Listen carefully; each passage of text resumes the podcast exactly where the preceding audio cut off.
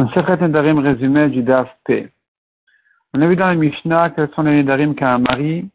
Les Nédarim qu'un mari peut annuler à sa femme, les Nédarim qui la font souffrir, Inouy Nefesh, un Néder qui fait souffrir la femme, le mari peut lui annuler. Pas tous les Nédarim un mari peut annuler à sa femme. Il peut annuler par contre les Nédarim qui font souffrir sa femme.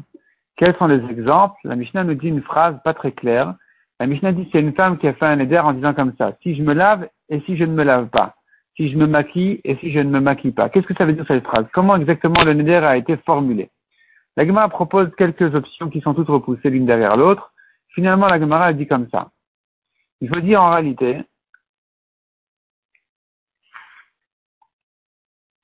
que le neder a été formulé comme ça. Elle a dit, je m'interdis de me laver si je me lave aujourd'hui. Ça, c'est si je me lave. Si je me lave, ça veut dire, je m'interdis de me laver si je me lave aujourd'hui. Et donc, selon Tana Kama, ça s'appelle une souffrance. Elle ne peut pas se laver aujourd'hui. Enfin, si elle ne se lave pas aujourd'hui, elle souffre maintenant. Si elle se lave aujourd'hui, ça va lui interdire de se laver, donc elle va souffrir ensuite. C'est pour ça que le mari peut lui annuler.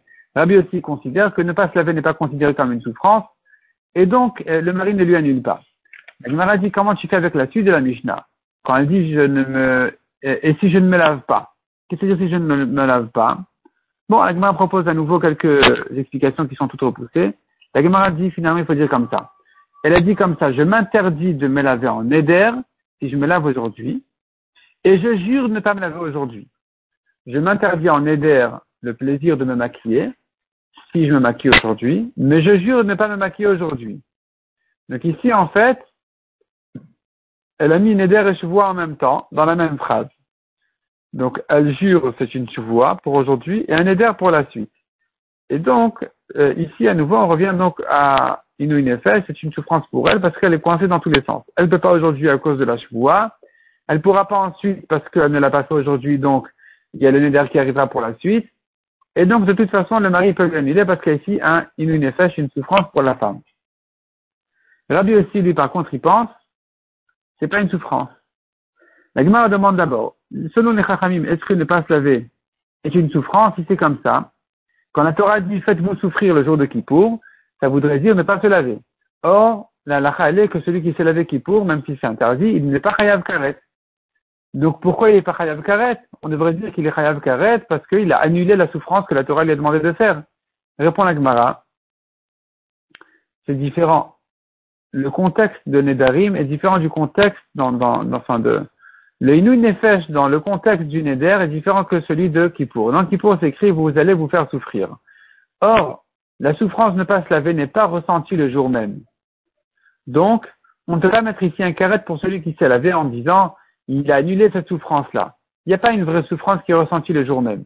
Tandis que dans le Nédarim, le pasuk nous dit, à propos du Néder, une femme qui a fait un Néder, un Néder, qui va la faire souffrir, le mari l'annule. Donc, puisque c'est écrit là-bas, les anot nafesh, pour la faire souffrir, j'entends de là que même si elle ne souffre pas immédiatement, du moment que c'est un neder qui va la mener à une souffrance, c'est suffisant pour permettre au mari de lui annuler. La Gemara demande une contradiction dans Rabbi Yossi. Rabbi Yossi considère que ne pas se laver, c'est pas une souffrance, ce n'est pas une souffrance. Par ailleurs, on voit que Rabbi Yossi dit, si on manque d'eau, il y a de l'eau dans la ville et les gens de l'extérieur en ont besoin, alors les gens de la ville sont prioritaires. Si maintenant, c'est équivalent le besoin de ceux de la ville à ceux de l'extérieur. C'est-à-dire, ils ont besoin pour leur vie, ceux de la ville et ceux de l'extérieur, c'est la vie des gens de la ville qui est prioritaire. S'ils en ont besoin pour se laver, à nouveau, ceux de la ville et ceux de l'extérieur, donc c'est ceux de la ville qui sont prioritaires. S'ils en ont besoin pour se laver les habits, à nouveau, les gens de la ville vont en profiter sur le compte des gens de l'extérieur. Mais si maintenant, les gens de la ville n'en ont pas besoin pour boire. Ils en ont besoin que pour se laver les habits. Alors que les étrangers en ont besoin pour boire. Qu'est-ce qu'on fait ici? On va donner à boire aux étrangers et pas aux habitants pour laver leurs habits. Rabbi aussi dit non. Les habitants vont se laver les habits, même si les étrangers manquent de, d'eau, en ont besoin pour boire. Donc tu vois que selon Rabbi aussi, Euh, se laver les habits, c'est une, ne pas se laver les habits, c'est considéré comme une grande souffrance. Et si ne pas se laver les habits est une souffrance, Kal vakhomer ne pas se laver le corps est une souffrance.